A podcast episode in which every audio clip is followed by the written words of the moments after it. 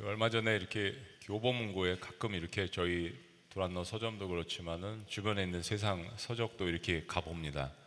아, 얼마 전에 이제 두란노에 아, 교보문고에 가서 그 뭐 종교 베스트셀러 뭐 이런 부분이 있잖아요. 역시 제 책은 없더라고요. 아, 가서 이제 뭐 이렇게 훑어봅니다.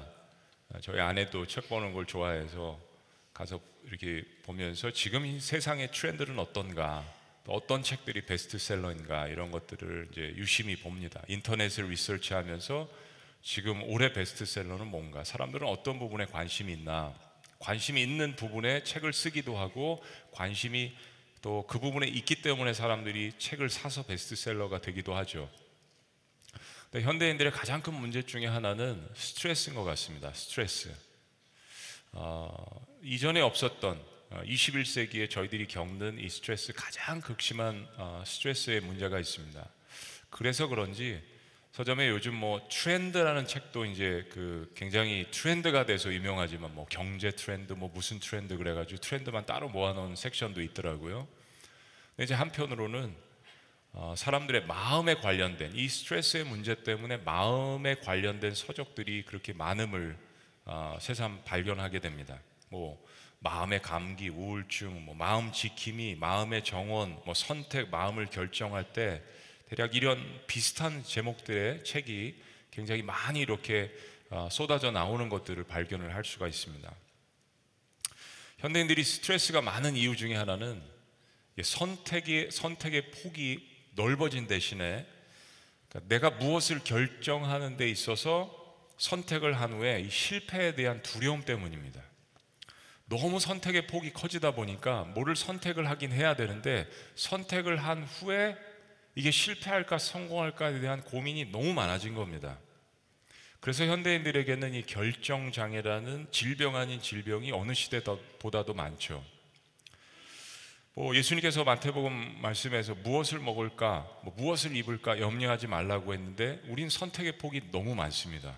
어느 때보다도 입어야 할 옷이 많고 어느 때보다도 먹어야 할 음식이 많고 어느 때보다도 보아야 할 채널이 많고 어느 때보다도 우리는 선택의 폭이 넓어졌습니다.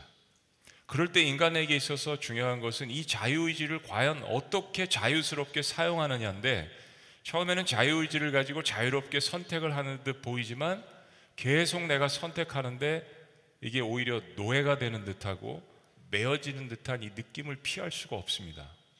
그리고 이걸 선택하면 실패하면 어떡하지? 라는 이 두려움과 스트레스가 우리의 자녀들에게도 팽배합니다. 최근에 한 설문조사가 흥미롭습니다. 성도님들에게 이런 질문을 드렸어요. 목사님에게 어떤 설교를 듣고 싶습니까? 이거는 사실 저희 아들이 저한테 예전에 이야기한 바가 있습니다. 제가 설교 가지고 하도 고민을 하니까 아빠 성도님들에게 설문조사를 해보세요. 성도님들이 어떤 설교를 듣고 싶어 하는지 저희 아들이 한 1년 전에 저에게 그런 이야기를 한 적이 있는데 실제로 이제 설문조사를 얼마에, 얼마 전에 했습니다. 뭐 여러 가지 답변이 나왔는데 그 중에서 가장 큰 답변이 나온 요즘의 트렌드가 뭐냐면 성도님들이 듣고 싶은 설교가 마음의 평안과 위로에 대한 설교를 듣고 싶다는 이야기를 많이 하셨습니다. 두 번째는 가정의 행복에 대한 건데 왜 안 그러시겠습니까? 지난 3, 4년 동안 우리가 걸어온 이 길을 보면 뭐 여전히 마스크를 쓰고 계신 분들도 있지만은 과거에 없었던 100년 만에 경험하는 엄청난 팬데믹의 상황입니다. 마음의 평안, 위로 그러면서 복잡한 현대인들의 마음을 대변하는 것입니다. 마음을 정하지 못하는 현대인들의 마음. 그러니까 마음의 평안을 구하는 거잖아요. 이건 역설적으로 이야기하는 것. 마음의 평안이 없으니까 평안을 듣고 싶어 하는 겁니다. 마음의 위로가 없기 때문에 위로를 받고 싶어 하는 거죠. 이겁니다. 내가 마음을 어디에 두어야 할까? 여러분의 마음을 어디에 두고 계십니까? 내 마음을 어디에 쏟아 놓아야 할까? 내 마음을 어떻게 먹어야 할까? 마음 들 곳이 없을 때 나는 어떻게 살아가야 하는가? 잠언 말씀도 그렇고 전도서 말씀도 그렇고 마음에 대한 이야기를 많이 합니다. 뭐 성을 함락하면 뭐 하냐? 마음을 지키지 못하는데 이런 말씀들도 많이 등장을 하죠. 오늘 이 마음에 관한 중요한 성경의 이야기를 여러분들에게 소개하기를 원합니다. 어차피 시편 말씀을 많이 묵상할 때는 다윗의 일생과 연결될 수밖에 없습니다. 많은 부분을 다윗이 썼기 때문에 우리는 지난번에 다윗이 이제 왕이 되어서 그가 승승장구했던 그런 곳에서 어떻게 다윗이 추락을 했는지 이제 또 어떻게 회개를 했는지 그 말씀을 보았지만은 오늘은 좀 역사를 다시 한번 거슬러 올라가서 다윗의 아, 초대 그 역사 이야기를 좀 듣기를 원합니다. 이스라엘 왕 일대 왕 사울이 하나님 앞에서 교만하고 어, 일탈을 일삼았을 때 하나님께서 사울 왕을 팽하시고 이제 다윗을 왕으로 세우시려고 이제 선지자 사무엘을 어, 다윗에게 보내십니다. 이세 집안에 보내시죠. 그리고 사무엘상 16장을 보시면 시대 선지자 이 사무엘이 한남 목동이었던 소년 다윗에게 기름을 붓고 그리고 안수를 합니다. 아, 이거는 다윗을 왕으로 세우시겠다라는 하나님의 결정이었고 그리고 그 기름 부은 것은 다윗을 왕으로 이제 세우는 그러한 예식이었습니다. 그리고 성경은 다윗이 그날 이후부터 성령으로 충만했다라고 성령에 크게 감동을 했다라고 그렇게 분명히 기록을 합니다. 실은 다윗이 그 거대한 골리앗을 물맷돌 다섯 개를 가지고 목동에 목동에 불과했던 다윗이 그 골리앗을 쓰러뜨린 이 역사적인 이 장면은 다윗이 사무엘에게 기름 부음을 받은 이후에 벌어진 일입니다. 무슨 말씀을 드리려고 하냐면 우리의 마음에 성령 하나님께서 임재하시는 역사가 얼마나 중요한 것임을 보여주는 것입니다. 한남 목동 전쟁 경험이 없어요. 체구도 작습니다. 근데 다윗이 얼마나 성령의 감동이 되었는지 골리앗 앞에 누구도 나서지 않는데 그의 마음 가운데 성령께서 크게 감동 주시고 임재하셨기 때문에 다윗이 나갈 수 있었다라는 것을 성경이 이야기하는 거죠. 그런데 문제는 그 후에 일어났습니다. 사울 왕이 다윗을 사위 삼고 이뻐하고 이스라엘을 구원했고 사울의 얼굴을 살려줬으니까요. 근데 다윗이 그렇게 한 일에 대해서 백성들이 칭송을 하니까 사울 왕의 마음이 다윗을 시기하고 질투하게 되었습니다. 실은 사울 왕은 다윗이 골리앗을 이긴 사건 전부터 마음에 문제가 있었습니다. 이미 그는 그의 마음에 하나님을 예배하기를 즐겨하지 않았습니다. 하나님께서 마음 아파하시는 장면이 나옵니다. 하나님의 명을 받아서 사울 왕을 세운 사무엘이 슬퍼하는 장면을 저희들이 봅니다. 사울 왕의 중심의 가장 큰 문제는 교만이었습니다. 교만. 그의 삶의 중심에 하나님을 두지 않았습니다. 사울 왕은 그를 세우신 하나님을 잊어버렸고 이 부분입니다. 자기 뜻대로 행동하기 시작했습니다. 자기 뜻대로, 자기 자유의지를 가지고 사랑하는 여러분, 자기 뜻대로 행동하면 평안해야 하잖아요. 자기 뜻대로 행동을 하면 기뻐야 되잖아요. 그런데 자기 뜻대로 행동한 사울 왕은 정반대로 귀신 들린 사람처럼 행동합니다. 이 부분이 중요합니다. 자기 의지를 가지고 자기 중심에 자기 스스로가 뜻을 세워서 행동한 이 사울 왕은 점점 미쳐가는 것을 성경이 보여줍니다. 자기가 중심인 사람의 마음은 사탄의 놀이터가 되기가 쉬운 겁니다. 자, 다윗의 마음에는 하나님의 신이신 성령의 역사가 가득했고 반대로 사울 왕의 마음에는 성경의 표현대로 악신의 역사가 가득합니다. 그러면 다윗이 바로 왕이 되었습니까? 아닙니다. 기름 부음을 받았고 골리앗을 물리쳤는데 다윗은 바로 왕이 되지 않았습니다. 하나님을 버리고 다윗을 시기하는 사울 왕은 이제 다윗을 죽이기로 결심을 하는데 하나님은 빨리 다윗을 왕으로 세우시지 않습니다. 사울과 닷 왕의 이런 상황이 무려 적어도 13년 이상이나 지속됩니다. 어마어마한 시간이죠. 무슨 이야기냐면 다윗이 사울 왕에게 기름을 부을 받고 왕이 되기까지 사울 왕을 피해서 다닌 시간이 무려 13년 이상이라는 이야기입니다. 다윗은 광야로 몸을 숨겨서 피해 다녔습니다. 얼마 전에도 우리가 시편 말씀을 보았지만 그가 죽인 골리앗의 고향인 블레셋 가드 지역에도 숨어 지냈습니다. 침을 질질 흘리면서 문짝에다가 자기 몸을 기대고 미친 사람처럼 목숨을 구걸하는 다윗의 모습을 저희들이 보았습니다. 그 지역만큼 사울의 칼날을 피하기에 좋은 장소가 없었거든요. 근데 거기서 다윗은 자신의 민족의 적대적인 국가인 블레셋에서 목숨을 구걸합니다. 그러니까 자존심이 무너진 거죠. 다 내려놓을 수밖에 없었습니다. 여기저기 광야로 숨어 다닙니다. 그 도망자의 세월이 10년이 넘습니다. 오늘 본문의 이야기는 다윗이 블레셋에서 나온 후에 에겐디 광야에서 순시로 알려져 있습니다. 이제 거기서 아둘람 굴이라는 유명한 다윗의 은신처의 이야기와 연결되기도 합니다. 다윗은 그의 고통스러운 마음을 오늘 본문 말씀의 3절에 이렇게 표현합니다. 나를 삼키려는 자의 비방. 하나님 나를 삼키려고 하는 자의 나를 먹으려고 하는 자들의 비방 사울 왕의 그리고 그의 측근들은 계속해서 다윗을 비방합니다. 그래야 이스라엘 백성들이 다윗에게서 마음을 돌릴 것 아니겠습니까? 골리앗을 물리친 다윗의 명성에 치명상을 입혀야 사울이 계속 살 수 있기 때문입니다. 다윗은 자신의 고통을 이렇게 표현합니다. 저와 여러분들의 일상생활에서 삶 가운데 고통이라고 생각을 해보고요. 한번 같이 읽어보시는 거예요. 세번역 성경으로 4절. 다시 시작. 내가 사람을 잡아먹는 사자들 한가운데 누워 있어 보니 그들의 이는 창끝과 같고 화살촉과 또 같고 그들의 혀는 날카로운 칼과도 같았습니다. 실제적인 사울의 칼날과 창과 화살도 있었지만 그들이 자신을 삼키려고 비방하는 그 소리가 사자 이빨과 같았고 날카로운 칼과도 같았다라고 이야기합니다. 실은 사람을 죽이는 것은 칼보다 더 무서운 것은 총보다 더 무서운 것은 언어지 않습니까? 그 말이 다윗의 마음을 후벼파고 있는 것입니다. 무시무시한 표현들입니다.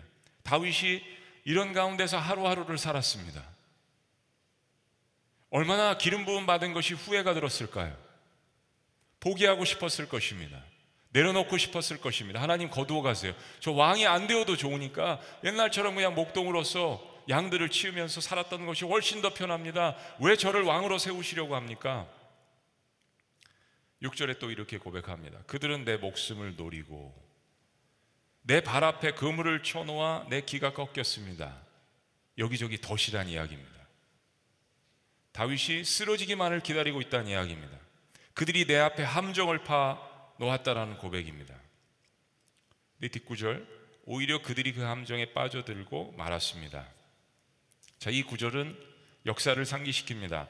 다윗에게도 기회가 있었음을 알려주는 묵시죠. 이렇게 쫓기는 상황 가운데서 다윗은 사울 왕을 죽일 수 있는 기회를 두 번이나 얻습니다. 그죠? 사울 왕을 죽일 수 있는 두 번의 기회를 찾지만 모든 부하들도 하나님께서 주신 절호의 기회라고 이야기하지 않았겠습니까? 그런데 다윗은 하나님께서 사울 왕을 세우셨음을 기억하며 자신의 손으로 사울 왕을 처단하는 것을 삼가하고 하나님께 맡깁니다. 이게 다윗의 위대한 점이죠. 근데 문제는 그런 다윗의 선한 마음을 보시고 다윗의 그런 온전한 결정을 보고 이 하나님께 맡기는 거잖아요. 적대자를 자신을 죽이려고 끊임없이 괴롭히는 사울 왕을 하나님 앞에 맡기고 하나님께서 사울 왕을 처단하실 것을 기다리는데 하나님께서 바로 처단을 안 하십니다. 아니 이만큼 다윗이 마음을 베풀었으면 하나님께서도 뭔가 행동을 하셔야 되는데 사울 왕도 그 순간에는 다윗에게 잘못했다라고 이야기를 합니다. 그런데 사울 왕의 마음은 이미 어둠의 세력의 잠식당에 있습니다. 판단력이 없는 겁니다. 순간적으로 자신의 죄는 내 잘못했다라고 이야기할 수 있지만 마음의 거의 대부분이 어둠의 세력에 점령을 당하면 조삼 모사입니다. 아침 저녁 저녁 다르고 마음이 계속 정할 것이 없고 기댈 곳이 없기 때문에 결국은 자기 중심적으로 갈 수밖에 없습니다. 사울 왕은 두 번의 사건 이후에도 다윗을 계속해서 죽이려고 추격합니다. 특공대를 조직해서 수색대를 조직해서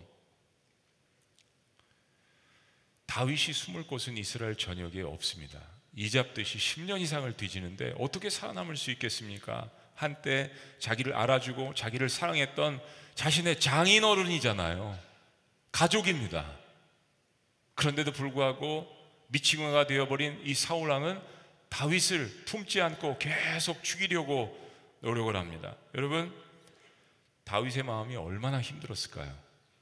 자기 아내의 아버지입니다. 다윗 왕과 사울 왕의 이야기는 가족의 이야기입니다. 왕조의 이야기를 넘어서 가족의 이야기입니다. 얼마나 마음이 아프고 쓰렸겠습니까? 고난이 지속되면 우리의 마음을 마음의 중심을 잡기가 힘들어집니다. 마음이 흔들린다는 이야기입니다. 도대체 어디에 마음을 두어야 할지, 뭘 붙들고 다시 일어나야 할지, 마음이 혼돈스럽고 괴롭고 고통스럽습니다. 마치 뼈가 썩는 것처럼 마음이 녹아들인다라고 고백을 합니다. 뼈가 썩는 것처럼. 여러분 그런 상황에 처해 보신 적이 있습니까? 내 믿었던 사람인데, 신뢰했던 사람인데, 가족인데, 가까운 친구인데, 성도인데. 지금 다윗과 사울 왕의 관계는 그런 관계입니다. 그때 하나님 앞에 질문도 하고 항변도 하고 묻기도 하고 따지기도 하고 욥의 모습이기도 합니다. 그런데 다윗에게 아주 중요한 일이 오늘 본문 말씀 가운데 나타납니다. 1절 말씀. 참으로 하나님 나를 불쌍히 여겨 주옵소서. 개혁 개정에 은혜를 베풀어 주옵소서 이 말을 바꿔 이야기하면 하나님 나를 불쌍히 여겨 주옵소서라는 표현입니다. 한번 따라해 보십니다. 하나님 나를 불쌍히 여겨 주옵소서. 여러분 기도가 나오십니까? 나를 불쌍히 여겨 주옵소서. 내 영혼이 주님께로 피합니다. 내 마음이 어디 머리 둘 곳이 없는데 주님께로 피합니다. 이 재난이 지나기까지 내가 주님의 날개 그늘 아래로 피합니다. 실은 뭐 이거는 우리가 후의 일을 먼저 봤으니까요. 이 재난이 지나기까지 이 부분은 우리가 고쳐서 기도해야 합니다. 내 생이 마감하기까지라고. 재난이 끝났을 때 다윗 역시 사울처럼 교만해졌습니다. 그죠? 내가 높이 올라갔을 때 하나님 내 생이 끝나기까지 내가 주님의 날개 그늘 아래로 피합니다. 그러면 더 지혜로운 기도가 될 수 있겠죠. 제가 성경을 고치려고 하는 것이 아니라 다윗의 전생의 가운데 말씀드리는 것을 이해하시기 바랍니다. 어유 오늘 우리 목사님이 성경을 고쳤어. 이러시면 안 됩니다. 2절 가장 높으신 하나님께 내가 부르짖습니다. 나를 위하여 복수해 주신 하나님께 내가 부르짖습니다. 이스라엘 전역 어디에도 다윗의 마음을 둘 곳이 없습니다. 하나님 도대체 왜 이러십니까? 저에게 기름 부음을 주셨고 저의 마음에 성령의 충만함도 주셨고 미래에 대한 비전도 주셨는데 하나님 저에게 왜 이러십니까? 언제 일을 끝내게 하실 것입니까? 두 번의 기회가 찾아왔어도 제가 사울왕을 죽이지 않지 않았습니까? 하나님께 맡기지 않았습니까? 그런데 언제 끝내실 겁니까? 언제 저에게 주신 꿈과 비전을 이스라엘을 다시 한번 회복시킬 수 있는 그 꿈을 주셨는데 언제 하실 겁니까? 계속해서 사울의 수색 때는 다윗을 조여옵니다. 사울이 다스리는 어디에도 다윗은 안전할 수가 없습니다. 다윗은 하나님 앞에 자신을 불쌍히 여겨달라고 통곡을 합니다. 간절하게 애타게 부르는 부르짖는 그 마음이 우리에게 전해져 옵니다. 다윗은 깨닫습니다. 피할 곳은 오직 하나, 하나님 품이라는 거, 하나님 날개 그늘 아래 그 한 장소라는 것을 다윗이 고백을 합니다. 이게 위대한 거죠. 그리고 다윗은 드디어 자신의 마음을 정합니다. 마음을 정합니다. 그리고 다윗의 인생의 일대 최대 신앙 고백을 하나님 앞에 올려드립니다. 하나님이여, 내 마음이 확정되었습니다. 하나님이여, 내 마음이 확정되었습니다. 내가 노래하고 내가 찬송하리입니다. 킹제임스 버전에 보면 영어 표현에 이렇습니다. My heart is fixed. My heart is fixed. 하나님 내 마음이 고정되었습니다. NIV 성경에 보면 My heart is steadfast. 하나님 내 마음이 확고부동합니다. 마음이 확정되었다는 것은 이 단어는 마음이 확고하고 견고하고 steadfast 영원하다라는 이야기입니다. 좀 더 쉽게 이야기하면 흔들림이 없이 두 발을 땅에 대고 한 발짝도 물러나지 않는 그러한 견고한 상태를 이야기합니다. 네, 사랑하는 여러분, 이 차이를 기억하셔야 합니다. 이 마음의 상태가 아주 고집스럽고 딱딱하고 굳어진 마음을 이야기하지 않습니다. 우린 세월이 흐를수록 신앙의 연수가 깊어질수록 우리의 마음이 딱딱해지고 굳어지는 상태를 용감한 상태라고 이야기하시고 생각하시면 안 됩니다. 이 두 발을 딱 움직이지 않고 한 발짝도 물러나지 않는 이 상태가 마음이 굳어지고 딱딱하고 고집스러운 마음을 이야기하는 것이 아닙니다. 그런 마음의 상태는 많은 상처와 분노와 증오와 복수심으로 강해진 마음입니다. 세상은 지금 그걸 강조하는 거죠. 복수가 대세이지 않습니까? 거기에서 카타르시스를 느끼지 않습니까? 그것은 성령 하나님께서 주시는 마음과 정반대의 마음입니다. 얼굴을 보면 알잖아. 막 우각스러운 거. 평안이 없는 거. 어둠의 상태입니다. 내 스스로 표현을 하는 겁니다. 다윗은 세상의 법칙과 정반대를 택했습니다. 이건 자기가 택해야 하는 것입니다. 다윗은 이 상황 가운데서 아직 시련이 끝나지 않은 이 광야의 이 동굴의 이 상황 가운데에서 다윗은 마음을 정했습니다. 그의 마음을 확고부당하게 정한 이 대상 바로 그에게 기름을 부으시고 한낱 목동에 불과했던 아버지 이세조차 알아, 알아주지 않았던 그의 모든 형제들도 다윗을 무시했던 그런 모든 상황 가운데서 자신을 알아주시고 자신에게 기름을 부어 주시고 자신을 축복하신 그 하나님께 마음을 정했다라는 이야기입니다. 그 하나님께 어떤 다른 것이 아닌 어떤 것도 기댈 수 없었을 거 아니에요. 누구도 믿을 수 없었던 상황이기 때문에 그렇습니다. 다윗은 사울 왕에 대한 분노와 증오와 복수로 얼룩진 확고 부동한 마음에 그의 마음을 고정시킬 수 있었습니다. 그러나 그러지 않았습니다.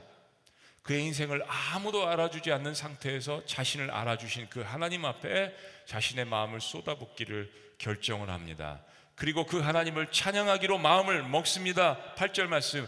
내 영광아 깰지어다. 비파야 수금아 깰지어다 내가 새벽을 깨우리로다. 따라해 보십시다. 내 영광. My glory. 영어는 안 따라 하셔도 되는데 잘 하셔.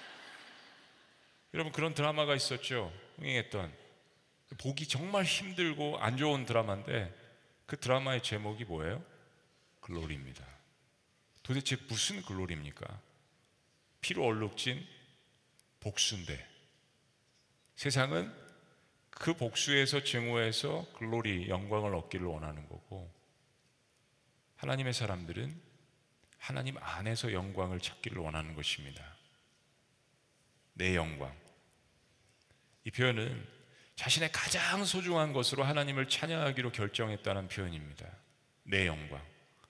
뭐 하찮은 영광이죠. 그러나 하나님 제 전 생애를 통하여서 하나님을 찬양하기를 원합니다. 그리고 모든 악기들을 의노화시켰어요. 모든 악기를 동원해서 비파야 수금아 깰지어다. 지금 뭐 도망 다니는데 비파 수금이 어디 있겠어요? 다윗이 잘 타는 뭐 모르겠어요. 비파 기타 하나 들고 도망 다녔는지 모르겠지만 비파야 수금아 기타 드럼 피아노 올겐 이 세상에 존재하는 모든 악기들아 하나님을 찬양할지어다. 그럴 환경이 되지 않음에도 불구하고 깰지어다 모든 악기들아 그리고 가장 첫 시간에 하나님을 찬양하리라고 가장 소중한 시간에 가장 순전한 마음으로 그 첫 시간에 하나님을 찬양하라고 새벽에게 외칩니다. 새벽아 깰지어다. 내가 하나님을 찬양하리로다. 그리고 다윗은 자신의 하나님, 아둘람의 하나님, 광야의 하나님, 이스라엘의 하나님을 뛰어넘어 온 우주를 다스리시는 그 하나님을 높여드립니다. 주여, 내가 만민 중에서 주께 감사하며 문 나라 중에서 주를 찬송하리이다. 무릇 주의 인자는 커서 하늘에 미치고 주의 진리는 궁창에 이르나이다. 하나님이여, 주는 하늘 위에 높이 들리시며 주의 영광이 온 세계 위에 높아지기를 원하나이다. 아멘. 하나님 내 마음이 확정되었습니다. 하나님 내 마음이 하나님을 예배하기로 확정되었습니다. 하나님 내 마음이 하나님을 사랑하기로 확정했습니다. 하나님 내 마음이 하나님께 감사하기로 확정했습니다. 하나님 내 마음이 하나님 앞에 헌신하기로 확정했습니다. 하나님 내 마음이 증오심이 아니라 사울 왕을 장인어를 용서하기로 확정했습니다. 하나님 내 삶을 하나님 앞에 충성하기로 내 마음이 확정했습니다. 하나님 믿음으로 결단하고 제가 이 상황 가운데서 나아가기로 확정했습니다. 어디에서요? 광야에서 에긴디 광야에서 아둘람 굴에서 빛이 들지 않는 곳에서 내일을 알 수 없는 곳에서 다윗은 그렇게 마음을 fix 고정시켰습니다. 하나님께로. 야고보서는 마음에 정함이 없는 인생을 이렇게 경고합니다. 오직 믿음으로 구하고 조금 더 의심하지 말라.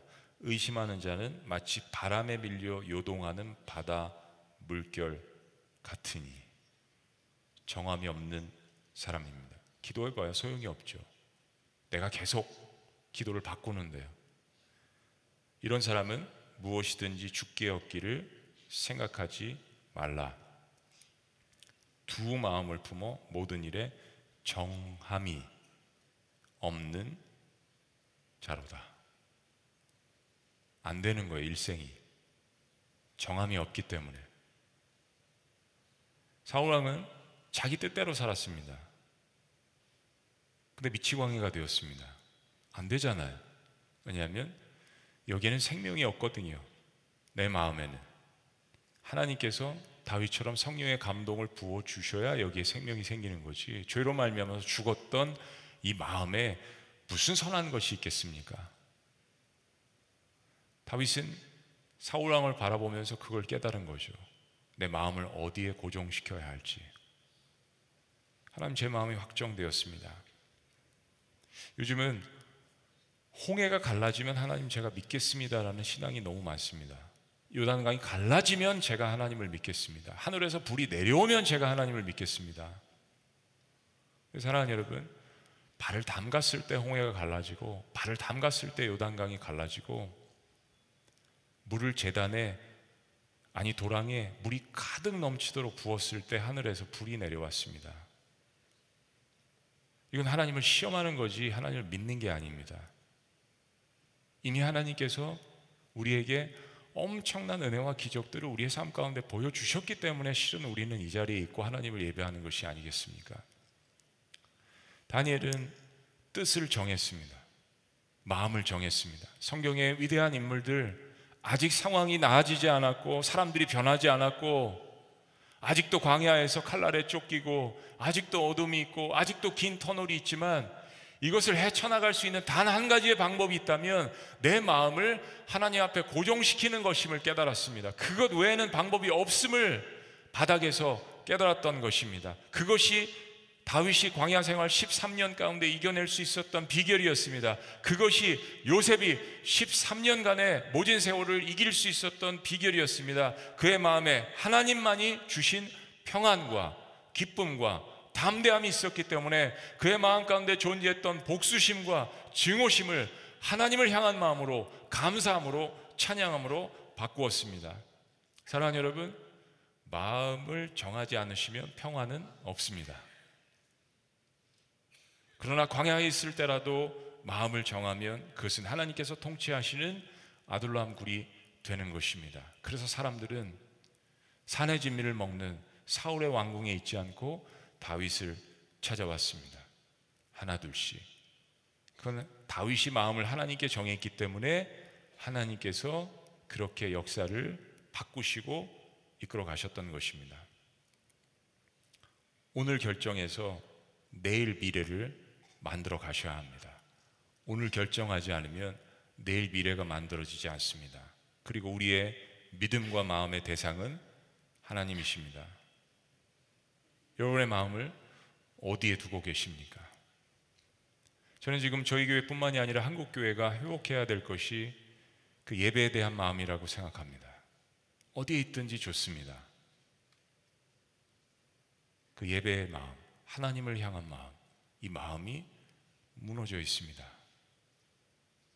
여러분의, 마음을 어디에 두시겠습니까? 오늘 새 노래로, 새 노래로 하나님께 예배하라. 이 시간 가운데 여러분의 마음을 정하셨으면 좋겠어요.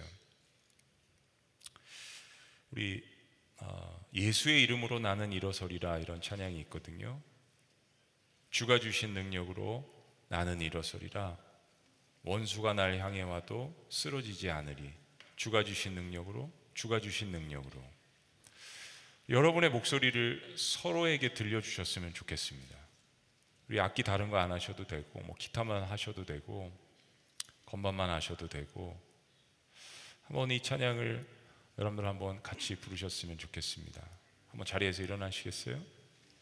예수의 이름으로 나는 일어서리라. 지금 일어나신 것처럼 그게 순종이고 믿음의 결단이시잖아요. 다 같이 일어나시겠습니다. 일어나셨어요. 예수의 이름으로 그렇게 여러분 삶 가운데에서 고난 가운데서 일어나시는 겁니다. 예수의 이름으로 나는 일어서리라. 주가 주신 능력으로. 주가 주신 능력으로 나는 일어서리라 원수가 날 향해 와도 원수가 날 향해 와도 쓰러지지 않으리. 주가 주신 능력으로. 주가 주신 능력으로. 네. 주가 주신 능력으로. 주가 주신 능력으로. 주가 주신 일어서리. 다시 한번요. 예수의 이름으로 나는 일어서리라. 예수의 이름으로 주님. 나는 일어서리라. 주가 주신 능력으로 나는 일어서리라. 나는 일어서리라 원수가 날 향해 와도 원수가 날 향해 와도 쓰러지지 않으리. 쓰러지지 않으리. 주가 주신 능력으로 주가 주신 능력으로 주가 주신 능력으로 주가 주신 능력으로 주가 주신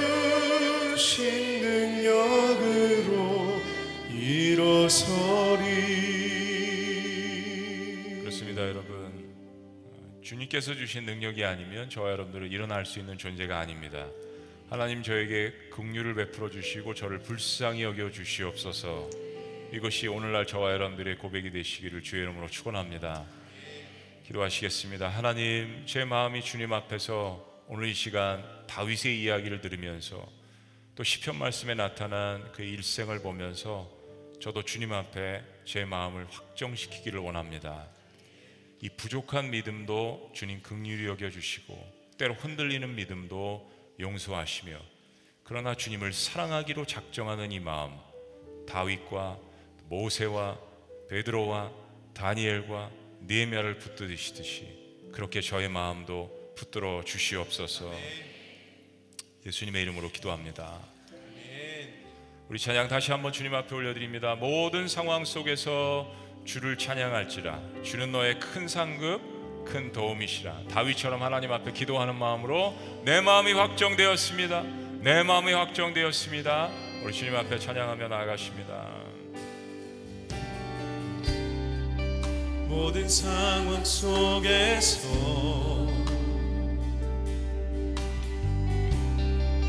주를 찬양할지라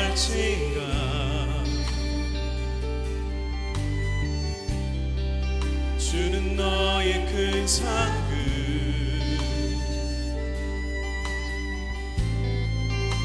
큰 도움이시라. 고백합니다. 주의 얼굴 구할 때. 주의 얼굴 구할 때. 다윗의 고백이죠. 주의 영을 부으사. 할렐루야. 주의 영을 부사. 크신 사랑 안에서 크신 사랑 안에서 주를 보게 하소서 고백합니다. 주를 보게 하소서 우리 힘차게 온 마음으로 믿음으로 전심으로 고백합니다. 주님 내 영혼이 영혼이 낙천되고 낙천되어 싸우니 믿음에 눈들어 주를 바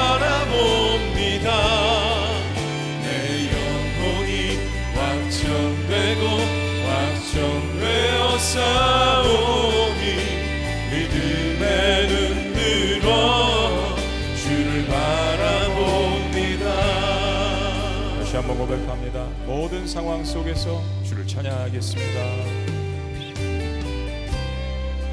모든 상황 속에서 아멘. 주님만을 찬양하겠습니다. 주님 주를 찬양할지라 주는 너의 큰 상급. 주는 너의 큰 상급. 큰 도움이시다 주님. 큰 도움이시라. 우리 다 같이 고난 가운데도 주의 얼굴을 구합니다. 주의 얼굴 구할 네, 하나님의 성령을 부어 주시옵소서. 주의 영을 부사 크 신 사랑 안에서. 크신 사랑 안에서. 주를 보게 하소서. 주를 보게 하소서. 전심으로 고백합니다. 주님 내 영혼이. 내 영혼이 확정되고 확정되어 싸우니 믿음에 눈들어 주를 바라봅니다. 내 영혼이 확정되고 확정되어 싸우니 믿음에 눈들어 주를 바라봅니다. 주를 찬양할 때 주를 찬양할 때 주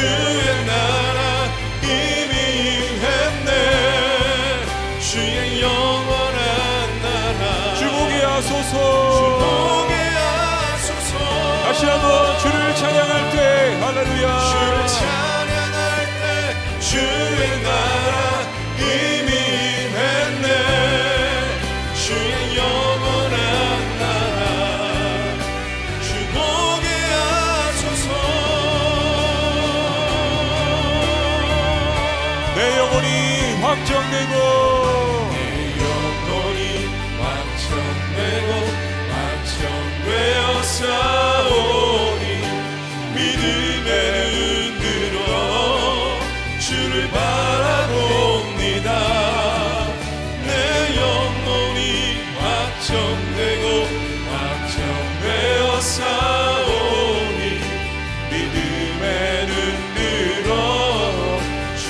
다시 한번 고백합니다. 내 영혼이 확정되고 믿음으로만 고백합니다. 영혼이 확정되고 확정되어 싸우니 믿음에 눈들어 주를 바라봅니다.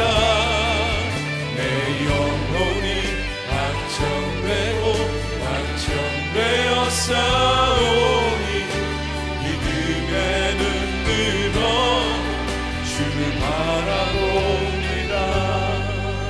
마음으로 오늘 이 시간 여러분의 마음을 결단하셨으면 좋겠습니다. 하나님 제 마음과 제 영혼이 환경과 또 고난과 사람들 속에서 흔들릴 때가 있습니다. 그러나 하나님 다윗의 고백처럼 비록 광야할지라도 아직 고난이 끝나지 않았을지라도 제 마음을 저를 구원시켜 주시고 이 자리까지 불러 주시고 저를 누구보다도 사랑해 주시는 주님 앞에 제 마음을 확정시키겠사오니 저에게 성령의 놀라운 역사를 부어 주시옵소서. 아멘. 저의 삶을 인도하여 주시옵소서. 회복시켜 주시옵소서. 아멘. 믿음의 눈을 들어 주님을 바라볼 수 있도록 역사하여 주시옵소서. 아멘. 우리의 가정도 다음 세대들도 느헤미야 프로젝트 위에 지구촌 교회 공동체 위에 하나님 축복하여 주시고 역사하여 주시옵소서. 아멘. 우리 공동체가 저와 함께 하나님 앞에 초점을 맞추겠사오니 주의 성령께서 임하여 주시옵소서. 아멘. 우리가 주님을 찬양하겠습니다. 우리가 주를 위해서 나아가겠습니다. 아멘. 하나님의 나라가 우리의 나라 될 수 있도록 주여 역사하여 주시옵소서. 아멘. 주여 한번 외치시며 다윗처럼 기도합니다. 주여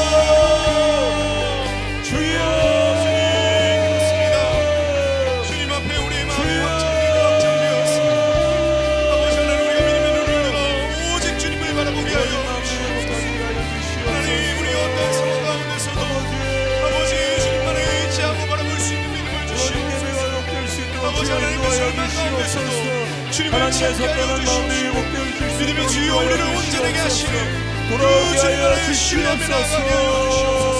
주의 제자의 모든 것들을 주여 볼 때마다 마음 아파하는 의미하는 마음이 될 수 있도록 인도하여 주시옵소서. 우리에게 그 마음을 부어주십시오. 아버지. 있을지라도 광야에 있을지라도 고난 가운데 있을지라도 여전히 하나님을 찬양하겠다는 이 고백을 통하여서 다시 한번 하나님 아버지 우리의 가정이 평안을 얻게 인도하여 주시고 다시 한번 우리의 자녀들이 주님께로 돌아오는 놀라운 역사를 회복할 수 있도록 주여 인도하여 주시옵소서. 아버지. 아버지 내 마음이 확정되게 하여 주시옵소서. 주님 아버지